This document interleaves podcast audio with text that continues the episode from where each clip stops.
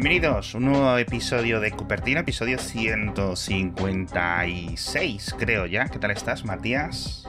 Pues muy bien, voy a tener que fiarme de ti con lo de 156, porque no lo he mirado. Ya mudado, ya en tu nuevo en tu nuevo Apple Campus, el, el Matías Campus. Sí, eh, probablemente se oiga algo de eco porque la habitación está completamente vacía, solo está mi escritorio.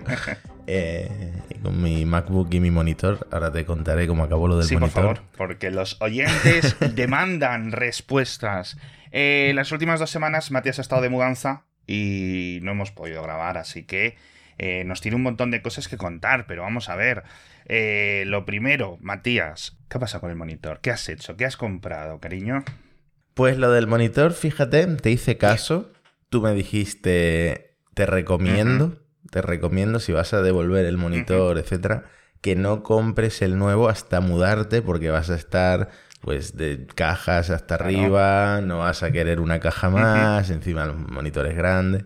Te hice caso, esperé a la mudanza y ya luego me volví a comprar el monitor. Porque nos quedamos, para el oyente que no recuerde, en que yo había comprado dos monitores, el de Huawei de 28 pulgadas y uno de Dell de 34 pulgadas, creo que era, o de 32. Bueno, el tema es que el de Dell era el que más me gustaba por tema de colores, etcétera, pero eh, bueno, de repente se era defectuoso, de repente salieron unas rayas, no sé qué, total, devolví ese y el otro este giro no te lo esperas, ¿eh?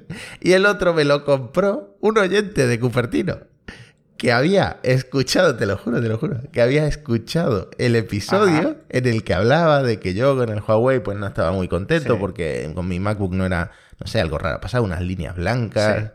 Eh, bueno, la cuestión es que él quería ese monitor y como yo lo había comprado a buen precio, ya en Amazon estaba como a 100, 200 euros más caro, eh, me lo compró exactamente por lo mismo que yo había pagado.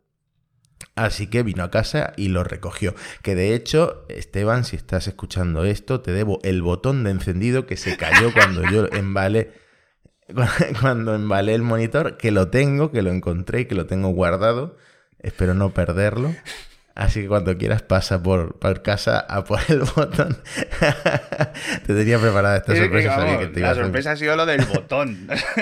increíble, increíble acontecimiento. bueno. Eh, y al final, como me había gustado tanto los colores del Dell, etcétera, pues me compré el mismo, pero de 27 pulgadas. Em, es, bueno, es el 4K de 2022 de Dell. Eh, tiene un nombre de estos que son como muchas letras y números. Y eh, bueno, es de 60 Hz, tiene sus limitaciones, pero a mí los colores me gustan. Y tiene una cosa muy guay que es más personalizable que el de Huawei. Entonces, cuando yo apago el monitor se desconecta del MacBook. Yo esto intuyo que es saludable para la batería, porque esto de estar 24/7 cargando el MacBook por el USB-C, yo no lo veo. Entonces por las noches apago el monitor y se apaga todo. Se apaga el MacBook em, y, deja de cargarse la batería. No sé si, yo creo que lo de la batería del MacBook, como lo uso casi todo el tiempo en escritorio, me va a salir un poco mal y se va a gastar rápido, pero bueno, eh, luego si pago el Apple Care o lo que sea, el cambio es barato, así que espero, espero que me, que me dure suficiente. Sí. Joder, macho, pues eh, yo creo que mejor opción eso. No lo había pensado que, se pudiera apagar el, el, monitor y que dejara de chupar, porque claro, tú lo, estás cargando a través del monitor, con lo cual ya te ahorras un sí, cable. El USB-C la verdad es que es muy cómodo porque carga, le pasa un montón de datos. Y, nada, tengo como dos botones que son accesos directos personalizables. En uno tengo eh, para bajar el brillo, que lamentablemente el botón de bajar el brillo del teclado no funciona, solo funcionaría creo con el Studio Display de Apple. Y en otro, pues tengo el de volumen, pero puedes poner muchas, muchas otras cosas. Vale, vale, vale, vale. Jolín. Oye, pues esto está. es fantástico. La gente me ha seguido dando la chapa con lo de los monitores externos, y lo digo con todo el cariño del mundo. De hecho, han llegado a pasarnos eh, esto que lo comenté yo en nuestro Twitter y es monitores curvos de 34 pulgadas. Que claro, 34 pulgadas parecen mucho, pero recordemos que miden la diagonal y al ser monitores de 21 novenos no son tan grandes, ¿no? Y es que están empezando a ponerse a precios atractivos. Sabemos aquí algunos por 400 euros, etcétera. Me han recomendado y me han dicho que está muy bien el de Xiaomi. Tío, o sea que si buscáis Dejaremos enlace en las notas del episodio con enlace referido para ver si podemos hacernos ricos un poco. Pero también os digo una cosa. 380 euros, 34 pulgadas, 144 hercios, no me parece nada mal, ¿eh? La verdad. Mm. Así que. Sí, yo me estuve planteando un ultra panorámico hasta el último día. Eh, al final decidí 4K porque creo que se va a ver un poquito mejor la definición. Pero una cosa que yo creo que te lo habré comentado ya más veces. Yo tengo dos monitores y yo creo que para mí es perjudicial. O sea, yo me distraigo un montón con el segundo monitor. Casi siempre lo uso. Si no es para tener ahí el Twitter, si no es para tener ahí el Telegram, el Slack, tengo un vídeo puesto, tengo Twitch. Eh, tengo chutes de, dopamina que, que me acaban distrayendo muchísimo. Entonces, casi que me vendría mejor un solo monitor Sí, yo la verdad es que cuando tenía dos monitores, cuando tenía dos monitores, de hecho estaba con la situación de era un iMac de 24 pulgadas, o sea, fíjate, fíjate, hace cuánto que mm. Apple no vende 24 pulgadas en un iMac, y tenía, y me compré otro monitor también de Dell, que en principio era el mismo panel que el que ese iMac, etcétera, para que los colores se vieran igual, etcétera. Nunca conseguí igualar los perfiles ni nada, pero bueno dos monitores idénticos, ¿no? Misma resolución, uno al lado del otro, etcétera. Y era eso, o sea, decir, bueno, pues yo lo voy a utilizar para programar, etcétera. Muchos días ni me apetecía encenderlo para no distraerme. ¿Sabes lo que me refiero? No hmm. he sido yo una persona que le haya sacado demasiado provecho a ese tipo de, de sistemas. Pero bueno, pero bueno. Casi, amigo Matías, yo también casi me compro algo y es que el otro día, no sé si lo estuviste viendo, estuvimos por el grupo de Telegram de Mixio. Y el amigo del programa Chema Flores, acá Chema Málaga, pasa, oye, que en MediaMark están vendiendo los Mac Mini de M de M1, no, del DM2, el nuevo, a 600 ¿El M2? Madre mía, menos mal, menos mal que no me pasaste el enlace. No, no, no, si cuando llegué yo te voy a compartir pantalla te voy a compartir pantalla. Ya sabéis que estos episodios los podéis ver en vídeo para poder vernos nuestras caras de recién levantados. Está a 719 euros, que creo que es el precio oficial. Pero en uno de estos descuentos de MediaMark que se inventan una festividad, ¿no? Hace poco eran los días rojos o los días sin IVA o yo qué sé qué historias de estas. Andaba a 600 y yo cuando llegué ya no quedaba stock ni nada, pero lo hubiera pillado lo hubiera mm. pillado. Hubiera sido, a pesar de todos los problemas de Ventura, hubiera sido mi vuelta al, al mundo Mac. O no, no lo sé. A lo mejor me hubiera arrepentido y lo hubiera acabado eh, devolviendo, pero hostia, me tentaba mucho. Y es que está el Mac Mini muy interesante, tío, a esos precios. Ha hecho Apple muy bien en rebajarlo tanto. En Estados Unidos, encontrarlo a 500 y pico dólares, el M2, el Mac Mini con M2, es relativamente sencillo con todas estas ofertas que tienen casi siempre. Si, si, hay un ordenador de sobremesa que te puedes traer de un viaje a Estados Unidos es el Mac Mini. Mira, te lo puedes traer en la maleta. Pues nada, ahora cuando em. acabemos el podcast busco viajes Madrid a Colorado. hago un poco de turismo por allí. Veo las montañas rocosas. No sé qué más cosas habrá por esa zona. Eh, el pueblo de South Park. y, me vuelvo con una mochila llena de, Mac Minis, ¿no? Como esos que pillan en, China con procesadores pegados al, cuerpo. Yo todavía sigo dudando si en lugar del MacBook Pro debería haberme comprado un Mac Mini más un MacBook Air, ¿no? Para tener las dos cosas, pero cada uno especializada. Mira, te voy a decir una cosa, Matías. En este episodio no vamos a hablar de un rumor. Cero rumores. Cero rumores. Con la excepción, con la excepción de que los MacBook con M3 están hiper confirmados ah, como la semana siguiente que tú dijeras, me voy a comprar el M3. Bueno, bueno, estoy muy contento. ¿eh? Sí, sí, sí, sí, Ya veremos. Es que nos conocemos, Matías. Nos conocemos, Matías. Y un MacBooker, bueno, ya hablaremos en el siguiente episodio. En este episodio tenemos que refrescar un montón de cositas que se nos han quedado por ahí colgadas de estos últimos días. Pero súper interesantes. Y es que, esto no sé si lo viste, para Gizmodo, PhoneLink, la aplicación de Microsoft que te permite dentro de Windows. No sé si esto está para Windows 10, creo que son los de Windows 11. Conectarte con. Eh, no, yo, a mí me suena que hay uno también para Windows 10, eh, pero a lo mejor estoy metiendo la pata como hace tanto que no uso Windows. Es una aplicación que, se que por, el map, por el Bluetooth, eh, no sé qué, este protocolo dentro de Bluetooth hay un sistema. Lo típico que Bluetooth se conecta a tu. Eh, a la radio de tu coche y le pasa a quién te está llamando, esa información, qué canción estás reproduciendo, etc. Ese tipo de información es un estándar más viejo que. Pues eso, más viejo que el Sol. Y PhoneLink lo utiliza para conectarse con dispositivos Android enviar mensajes, recibir, sincronizar la agenda, coger llamadas incluso. Está muy bien, ¿no? Por ejemplo, en un entorno de oficina, tienes el móvil simplemente por ahí y no tienes que estar prestándole atención. Entonces, durante los últimos días han dicho, ahora es compatible con iPhone OS, o sea, con iOS. Y yo, ¿cómo? Dice, y encima lo de los SMS también está. Con lo cual, es la primera vez que yo recuerde o que yo sepa que tienes un soporte oficial para iMessage dentro de Windows. Hmm. Ojo, ese es el asterisco. Técnicamente no es iMessage, ¿vale? Sigue siendo Windows diciéndole al iPhone envía un SMS a esta persona con este contenido. ¿Qué es lo que ocurre? Que el iPhone cuando lo recibe, si la otra persona tiene iMessage, es decir, utiliza ese tipo de comunicación, convierte ese SMS en un mensaje digital de iMessage, con lo cual está muy, muy, muy bien. Que no tiene sincronización, es decir, cuando estás fuera de. sacas el Bluetooth, etcétera, no se actualizan los chats anteriores, no puedes enviar documentos multimedia, ni pegatinas, ni nada. Pero coño, la verdad, bastante Bastante chulo esto, tío. Bastante chulo. Sí, me da, me da, pena porque estoy en la situación contraria. Tengo Mac y un Android. o sea, este, todo mal. Todo mal, Matías. Todo mal. Te estás yendo de las cosas buenas al final.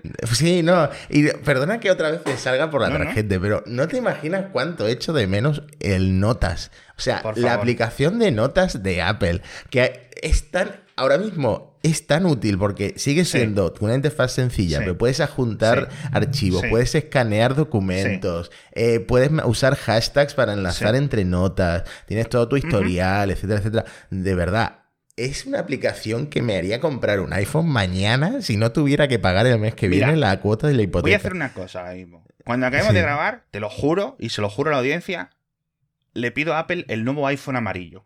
Y, digo, dejad que lo pruebe Matías, que nos diga cómo de amarillo es. y así el pobre le salvamos de, ese mundo de desgracias. No, pero la verdad, hostia, el iPhone 15, eh, perdón, el iPhone 15 no me he venido arriba. El iPhone amarillo, si quieres ya hablamos de esto, lo has visto, ¿no? Sí, lo he visto. ¿A ti te ha gustado? Porque he visto debate en Twitter, ¿eh? La gente no tiene ni idea. Yo, estas son las cosas que a mí me emocionan, ¿vale? A mí estas cosas, de repente Apple a mitad de año te saca un color que ya lleva dos o tres años haciéndolo. De estos típicos que no ha hecho, yo creo que el amarillo no salía desde el 5C o por ahí, ¿no? Yo, a ver, yo te digo una cosa. No hay ninguna marca ni la habrá jamás que saque un nuevo color del teléfono y cope los titulares. O sea, te metes en techme.com, te metes en cualquier web y está el iPhone amarillo. Mirad, mirad. No hay ninguna marca. Google. Noticia. iPhone amarillo. Bueno, el Sport. la manzana mordida, pelesfera, pues es normal. La vanguardia, el 20 minutos, el clarín, la sexta, televisión aquí en España, los amigos de Ipadízate, que ahora tienen su podcast, por cierto, en, en Cuonda, área jugones. Bueno, bueno, bueno, bueno, bueno, bueno, bueno, bueno, aquí todo el mundo. Revista Mercados, es que al final, oye, esto es importante. Y como esto tiene tanto interés, pues digo, a ver si Matías lo puede probar. que haga un análisis concienzudo todas las mañanas en un diario, ya de nuevo en tu aplicación de notas, guardas tus impresiones sobre el amarillo. Y dices, el amarillo hoy, 17 de marzo. A mí me encanta, a mí me encanta el color, a mí me encantan los iPhones de colores. Lo que pasa es que tengo la sensación siempre de que luego va a ser más difícil de vender o lo que sea mm. y nunca me los compro de colores. Pero yo por mí me los compraría siempre de bueno, colores. entonces ¿qué has hecho con la de la aplicación de notas? Pues todavía no, no, no tengo el culo en ninguna otra aplicación. Digamos que estoy usando mucho el Google Docs porque pago los el tera, los dos teras de, Google One. Entonces tengo muchas cosas ya en Google Docs. Por ejemplo, otro día tuve que escanear un montón de documentos y lo, escaneé con la aplicación de Google Drive. Pero, pero claro, no es lo mismo. Google Docs es un Word. No es lo mismo que, la aplicación de notas. Además, en la aplicación de notas también hay notas colaborativas. Y yo, eh, contigo no, pero con Javi Parsec teníamos todos los guiones en notas.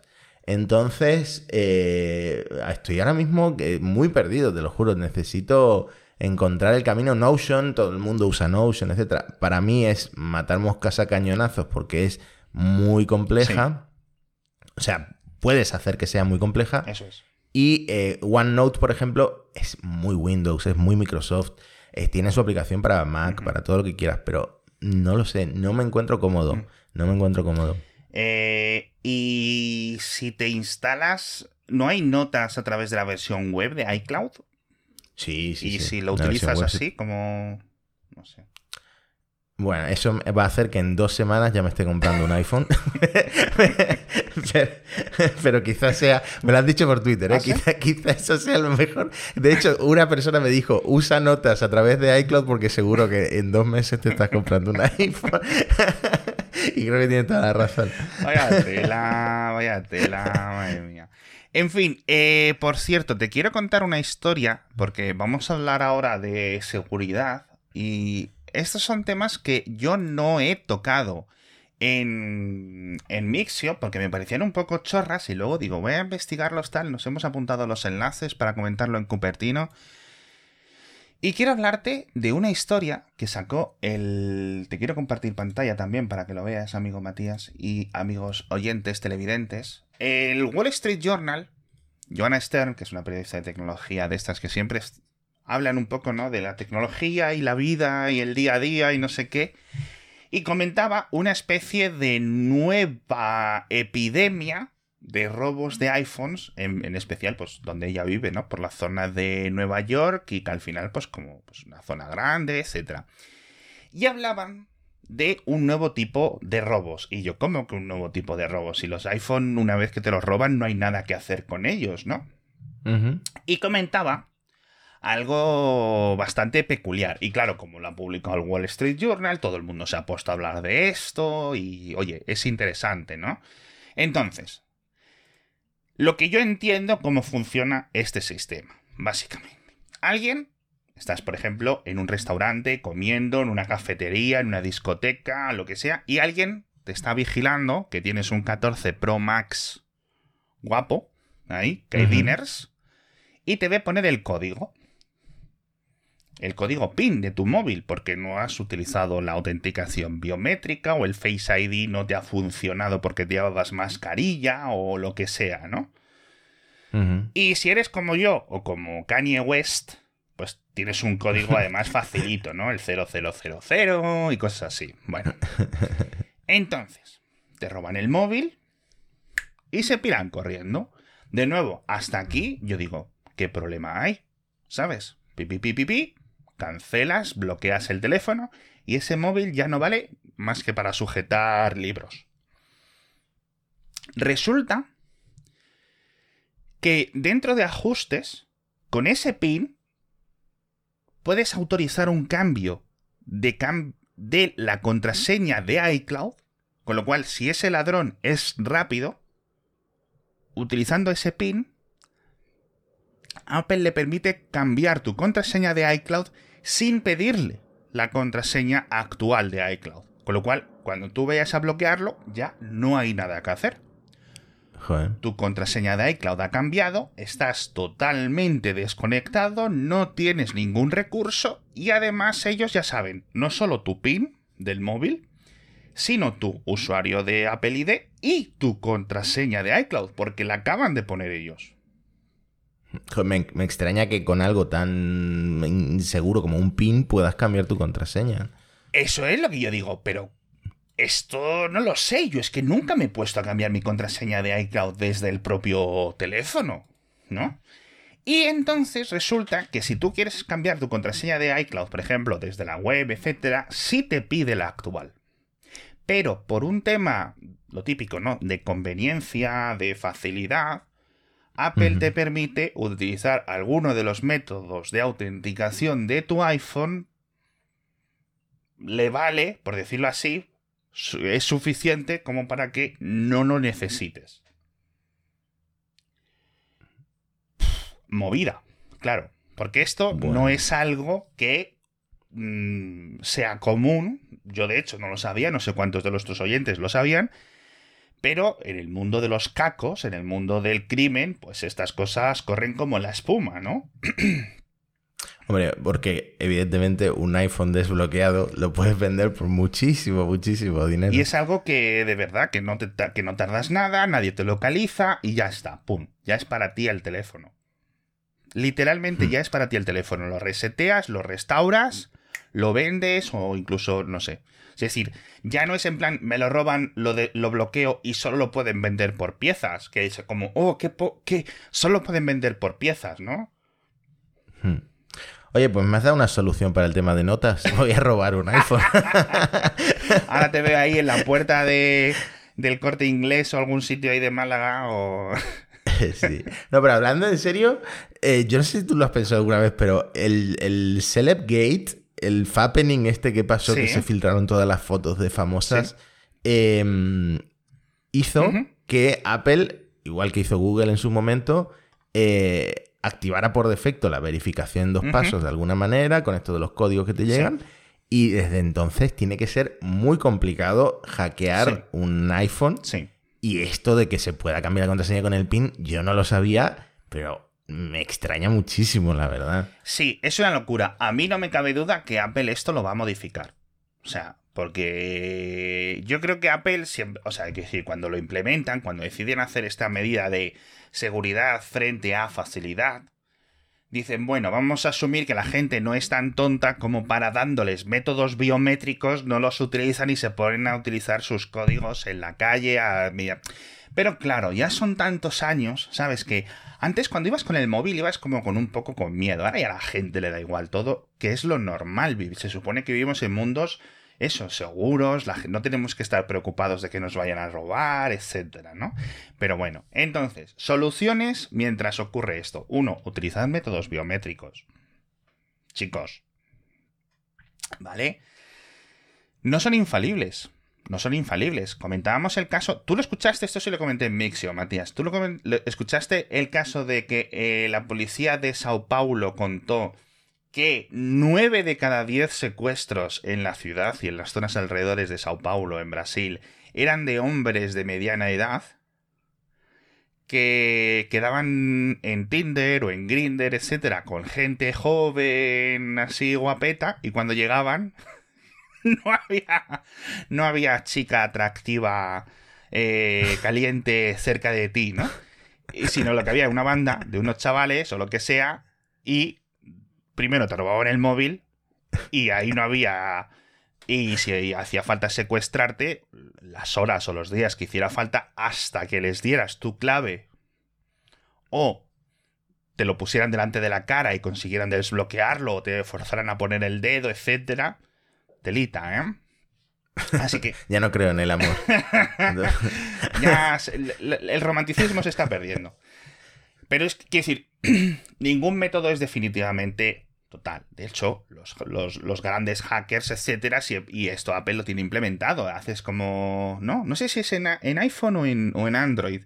Que si le das como cuatro o cinco veces al botón del, de encendido, se reinicia automáticamente para que te pida siempre el PIN, para que la policía, en caso de que te detengan, no pueda forzarte a poner el dedo, porque dependiendo de la ley, no es ilegal que te fuercen a poner el dedito a que te saquen eh, la contraseña, porque en principio tú tienes derecho a permanecer en silencio, bla, bla, bla, bla, mm. bla.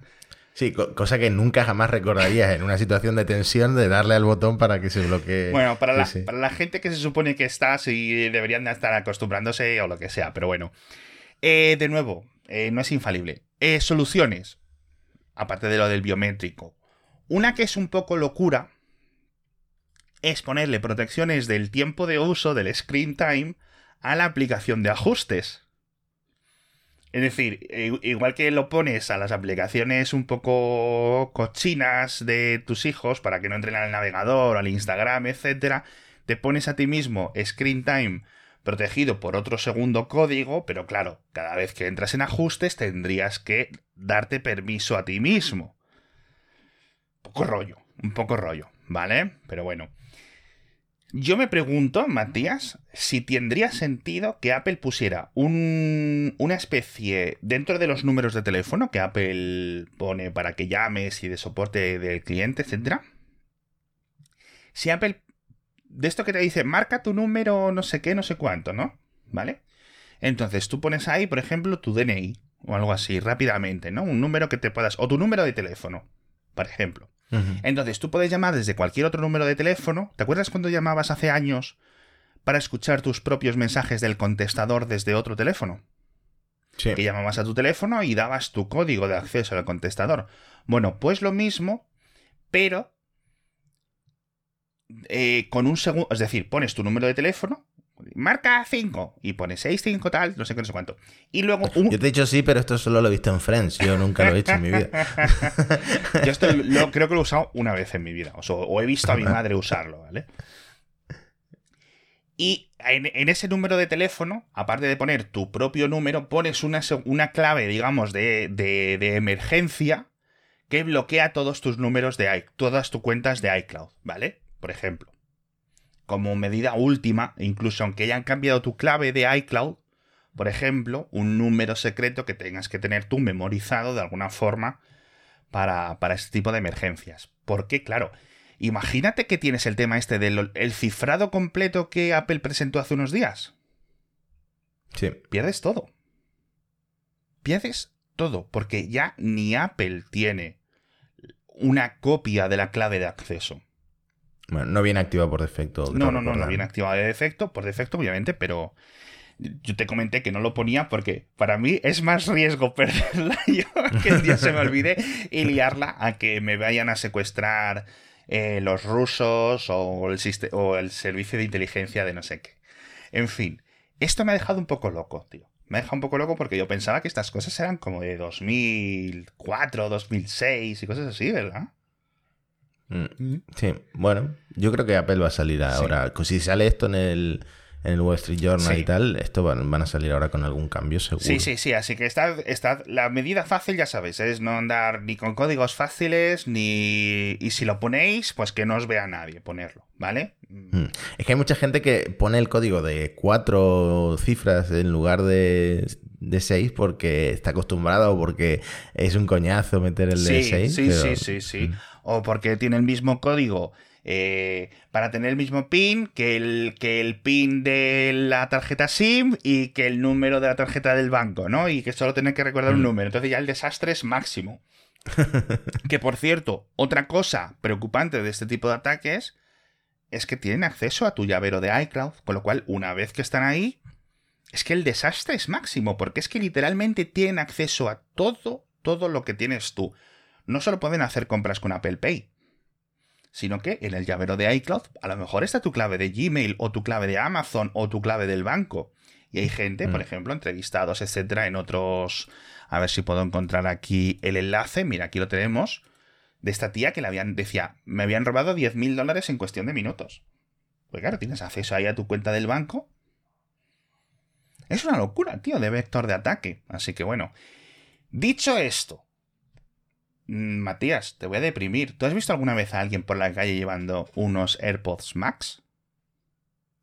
Pues mira, sí, sí, sí, sí. ¿En serio? Eh, no en este piso, pero en mi piso anterior, en, cuando cogía el metro en horario universitario, había una chica que siempre llevaba unos AirPods Max verdes y me llamó muchísimo la atención porque nunca los había visto en Málaga, creo. Sí.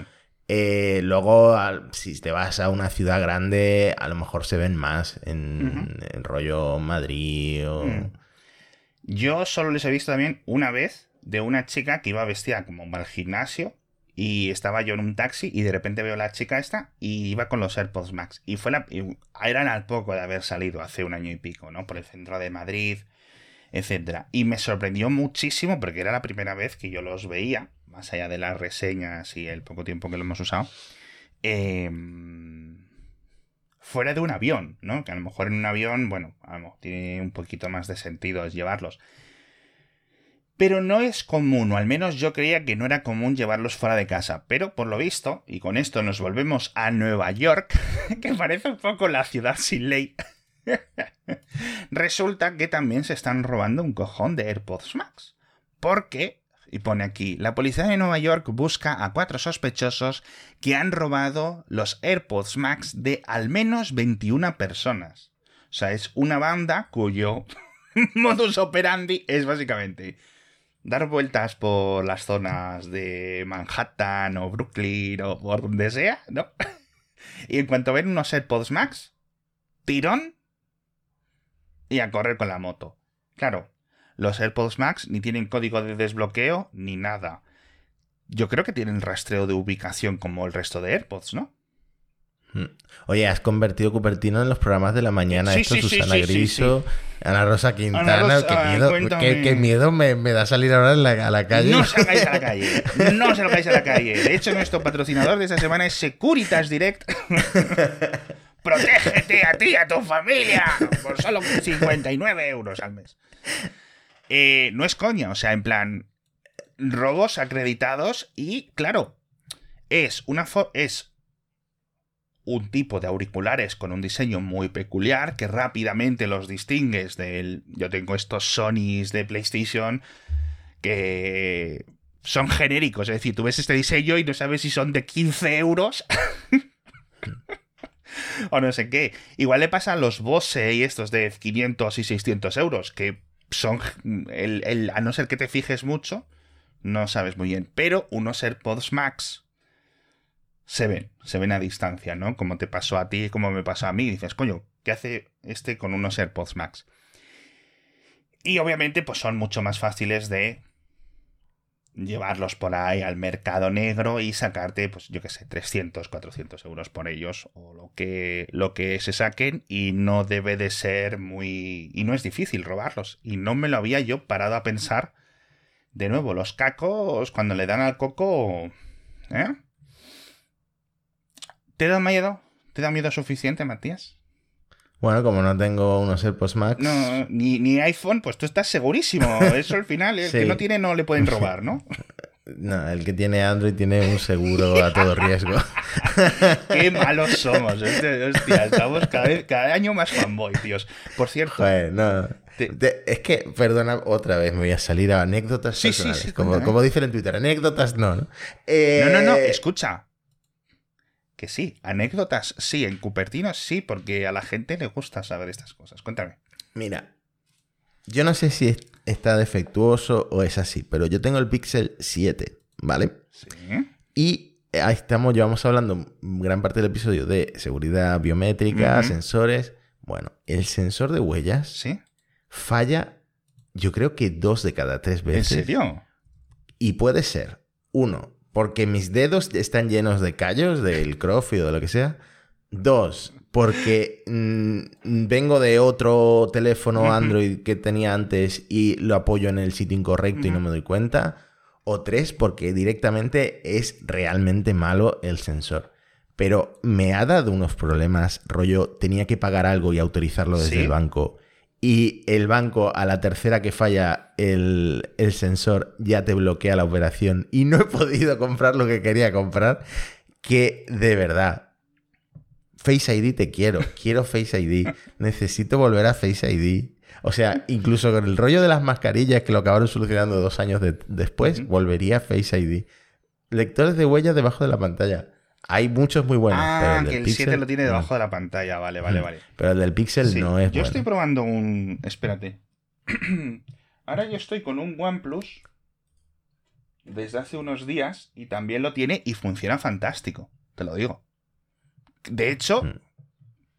he dicho, coño, si no me da problemas. Es que ni me había fijado, o sea, decir, ya el tema de sensor de huellas debajo de la pantalla para mí es tan poco novedoso que ni me fijo, ¿sabes? Es como... Sí, no, si yo venía de un Motorola mm, de estos eh, Edge 30 Ultra, o sea, gama alta, y era rapidísimo el lector de huellas debajo de la pantalla.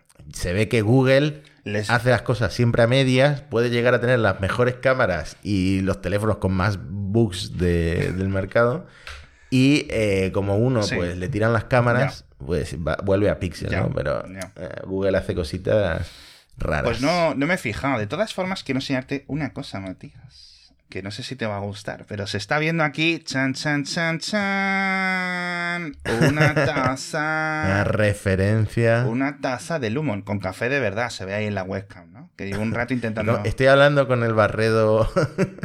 ¿Con qué Barredo estoy hablando? Estás- Ah, bueno, claro. Estás hablando con el barredo podcastero. Luego yo ahora, cuando cruzo la, la puerta esta de la habitación esta de... el- Me, me gustaría decir el despacho, pero es la habitación de la plancha donde grabo los podcasts, me desconecto y me convierto en pues un Alex Barredo que habla de fútbol, eh, comenta política en Facebook Mm. y cosas así. No, pero sí que quiero hablarte un poco de. Primero, esta taza de Lumon, para los que nos estén escuchando en el podcast, eh, la compré en la tienda de Fuera de Series, del podcast Fuera de Series, que no es patrocinador nuestro, pero la vi barata y dije, pues para mí. y está muy bien, os voy a dejar, pero es eh, fuera de series.com barra tienda o tienda.fuera-de-series.com, algo así. Y me gustó mucho y de hecho mi mujer me la quiere quitar. Dicho esto, Matías, segunda temporada, vamos a hablar de Apple TV Plus un segundo. Segunda temporada de lo de los dinosaurios, en breve. Eh, te iba a preguntar por ti, pero tu madre y tu hermano. ¿Se le vas a poner esto en el estreno o les has quitado Apple TV Plus ahora que no lo pagas o qué ha pasado con eso? Eh, lo último que pro- probé fue la, Sí. el regalo este de dos meses de Ariana Grande, creo que era. de- no, pero pe- lo peor es que a Apple le funcionó esa campaña Sí, porque sí, yo me olvidé de cancelarla y eh, se me empezó a cobrar y te juro que no sé si sigo pagando o no. Imagínate el desastre que son mis finanzas, que no sé si sigo pagando o no. Tim Cook, Matías, abril. Pagado, check, apuntado. Bueno, eh, la segunda temporada de Apple TV Plus, o sea, perdón, de Prehistoric Planet, que la verdad es que muy esperada por mi parte. Eh, sobre todo porque hubo una escena en, el- en la primera temporada, esta segunda se va a estrenar el 22 de mayo, que eh, se veía a un dinosaurio cagando. Y es Hmm. súper guay. O sea, a mí me- es el momento que más me impactó, porque como tengo cinco años, es el momento que más me impactó de, toda la, de todo el documental. Más cositas, que vamos a acabar con una recomendación. Más cositas. Eh, Scarlett Johansson, ¿te acuerdas que iba a grabar una película con Chris Evans de la industria aeroespacial llamado Proyecto Artemis, que iba sobre los lanzamientos? Bueno, pues Chris Evans ya no está en la peli, pero lo están rodando. Y aquí habían puesto algunas imágenes, porque como está ambientada en los años 60, han llenado eh, los edificios estos y las plataformas de lanzamiento de Cabo Cañaveral con los típicos coches de época, no sé qué, y está guay. Entonces, Chris Evans no está en esa peli, pero donde está Chris Evans es en la película de Ghosted, porque claro, los titulares cuando Chris Evans y Scarlett Johansson van a hacer una película para Apple TV y al final los dos se han ido a películas diferentes dentro de Apple TV Plus. Scarlett Johansson eh, se ha caído de la otra película donde sí va a estar Chris Evans y la han cambiado por Ana de Armas o algo así. Creo que he leído en la película que se iba a llamar Ghosted. No sé muy bien de qué va, pero vamos. No creo que tarde mucho en llegar. Y lo que te quiero recomendar, Matías, es la nueva serie que han estrenado en Apple TV Plus. Entonces, tú ahora mismo tienes Apple TV Plus, ¿tú puedes verlo? Sí. ¿O tienes que irte al videoclub a ver estas cosas? No, no, el videoclub no, no, no. No, no, no. Yo. Legal. No, de verdad. Yo soy de, de pagar todas las plataformas. ¿eh? No, si Sin- además Apple TV Plus ya sabéis que no hace falta pagarlo, que siempre hay alguna oferta, como lo que decías tú de Ariana. O sea, yo creo que hay gente que lleva con Apple TV Plus saltando de oferta en oferta como las ardillas del refrán de tres Mira, meses, estoy, meses. estoy abriendo Apple TV Plus en el. Mac y eh, me pone que obtén Apple TV Plus por 7 euros al mes. Sí. O sea que mm, lo dejé de pagar en algún momento. bueno, pero esto. Yo creo que tengo un hueco algo- familiar, así que a lo mejor te meto. Yo creo que tengo un hueco ahí, así que Ahí te meto. Eh, se estrenó por fin eh, la serie de que en español la han llamado Terapia sin filtro con ¿cómo se llama este hombre? Con Jason Segel y que lo principal eh, estoy intentando buscar alguna escena en la que salga el hombre porque sale Harrison Ford y de nuevo hacía ¿cuánto? 200.000 trillones de años que Harrison Ford no hacía una serie de televisión, ¿vale? Y entonces, pues ahora lo tenemos aquí en Apple TV Plus con esta serie, que además que es que está bastante bien y te la quiero recomendar, quiero que la veas, Matías. No sé yo si la campaña va a ser tan brutal como con Severance, pero te, te advierto que vas a tener campañita de presión por parte mía y de la audiencia. ¿Qué va a ocurrir? Sí, no, de hecho esto lo, he visto mucho en Twitter y eh, yo tengo un grupo de Telegram con Elena, con mi mujer, en el que apuntamos eh, series para ver que nunca vemos. Rollo, ¿te acuerdas Instapaper y todas estas aplicaciones en las que guardábamos artículos y nunca leíamos? Pues así, y se lo mandé, se lo mandé porque lo había recomendado en Twitter. Eh, así que nada, está en la pila. Está bastante bien, está bastante bien. Harrison Ford, no penséis que es el protagonista, no lo es. Eh, tampoco es un personaje que salga por ahí de fondo, ¿de acuerdo? Es un... A ver, es un grupo de terapeutas. Harrison Ford interpreta a uno de estos terapeutas, a estos eh, psicólogos, ¿no? Y entonces va tanto de las consultas que ellos dan y los pacientes, pero también muestra de sus propios traumitas y sus propios problemas que tienen, lo cual está bastante bien.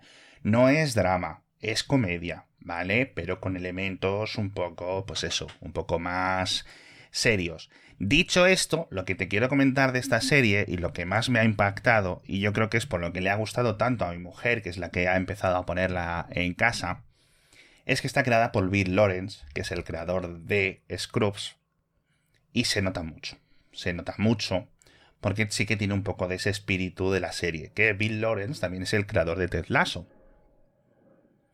Entonces, pues en Apple TV Plus le tienen todo preaprobado ya directamente, ¿no? Después de hacer Ted Lasso para ellos. Entonces, si te gustó Cougar Town, um, Scrubs, obviamente. Spin City, tú no sé si llegaste a conocer Spin City, Matías. Hmm, no. Una serie de que iba, creo que dentro del ayuntamiento de Nueva York, rollo la Casa Blanca, eh, rollo el ala oeste, pero dentro del ayuntamiento de Nueva York, si no recuerdo mal, con Michael J. Fox y más de comedia. ¿Vale? Estaba muy guay esa serie, muy, muy, muy guay, de principios de los 90. Bueno, esa la hizo eh, Bill Lawrence. Mi cultura cinematográfica de series, etcétera, es tan baja que eh, cuando llegamos a esta sección no sé qué aportar. Voy a, voy a empezar a, ver menos youtubers y más. Tienes que ver. mira, con que empieces a ver lo de terapia sin filtro, de verdad que te va a gustar. Aunque veas, échale un vistazo a los primeros dos episodios y ya está. Vale, la verdad que está, está gracioso. Y, y nada, también está en el carro el, este hombre, el. En Ted Lasso, el. ¿Cómo se llama? Roy Kent, el protagonista, el jugador protagonista en Ted Lasso, también es productor, guionista de la serie, etcétera, ¿vale? Bueno, pues eh, ese señor que se llama Brett Goldstein o algo parecido, también está aquí trabajando en esta serie. Y ese señor, pues es un. La verdad que es un todoterreno del cine o de las series, porque de nuevo, joder, si te hace el guion y además eh, actúa y te la produce y eso, pues coño, al final es eh, eso. Y está muy bien, la verdad que me ha sorprendido. Yo creo que Apple tiene aquí una cosa muy seria y otro éxito de estos así de estilo gourmet, porque son episodios cortitos, episodios de 30 minutos que te dejan un buen sabor de boca. No es tan edulcorada como Ted Lasso, ¿sabes? Es decir, que Ted Lasso llega a cargar de lo bueno que es eh, el, protagonista, ¿no? Y, la moralina a veces de, la serie. Pero esta es la verdad que me, que me está gustando bien. Con esto lo dejamos. Por hoy, Matías. No te voy a dar más la chapa. La semana que viene. Tengo deberes. ¿Rumores? ¿Tenemos rumores?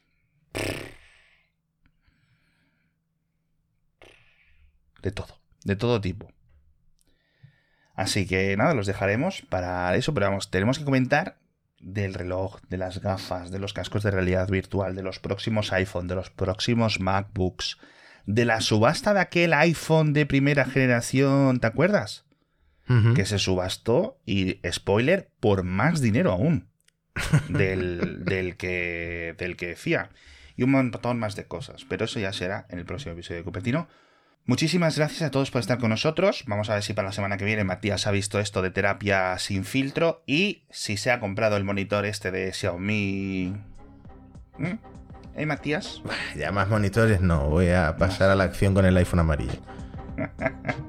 Hasta la semana que viene. Adiós. Hasta luego.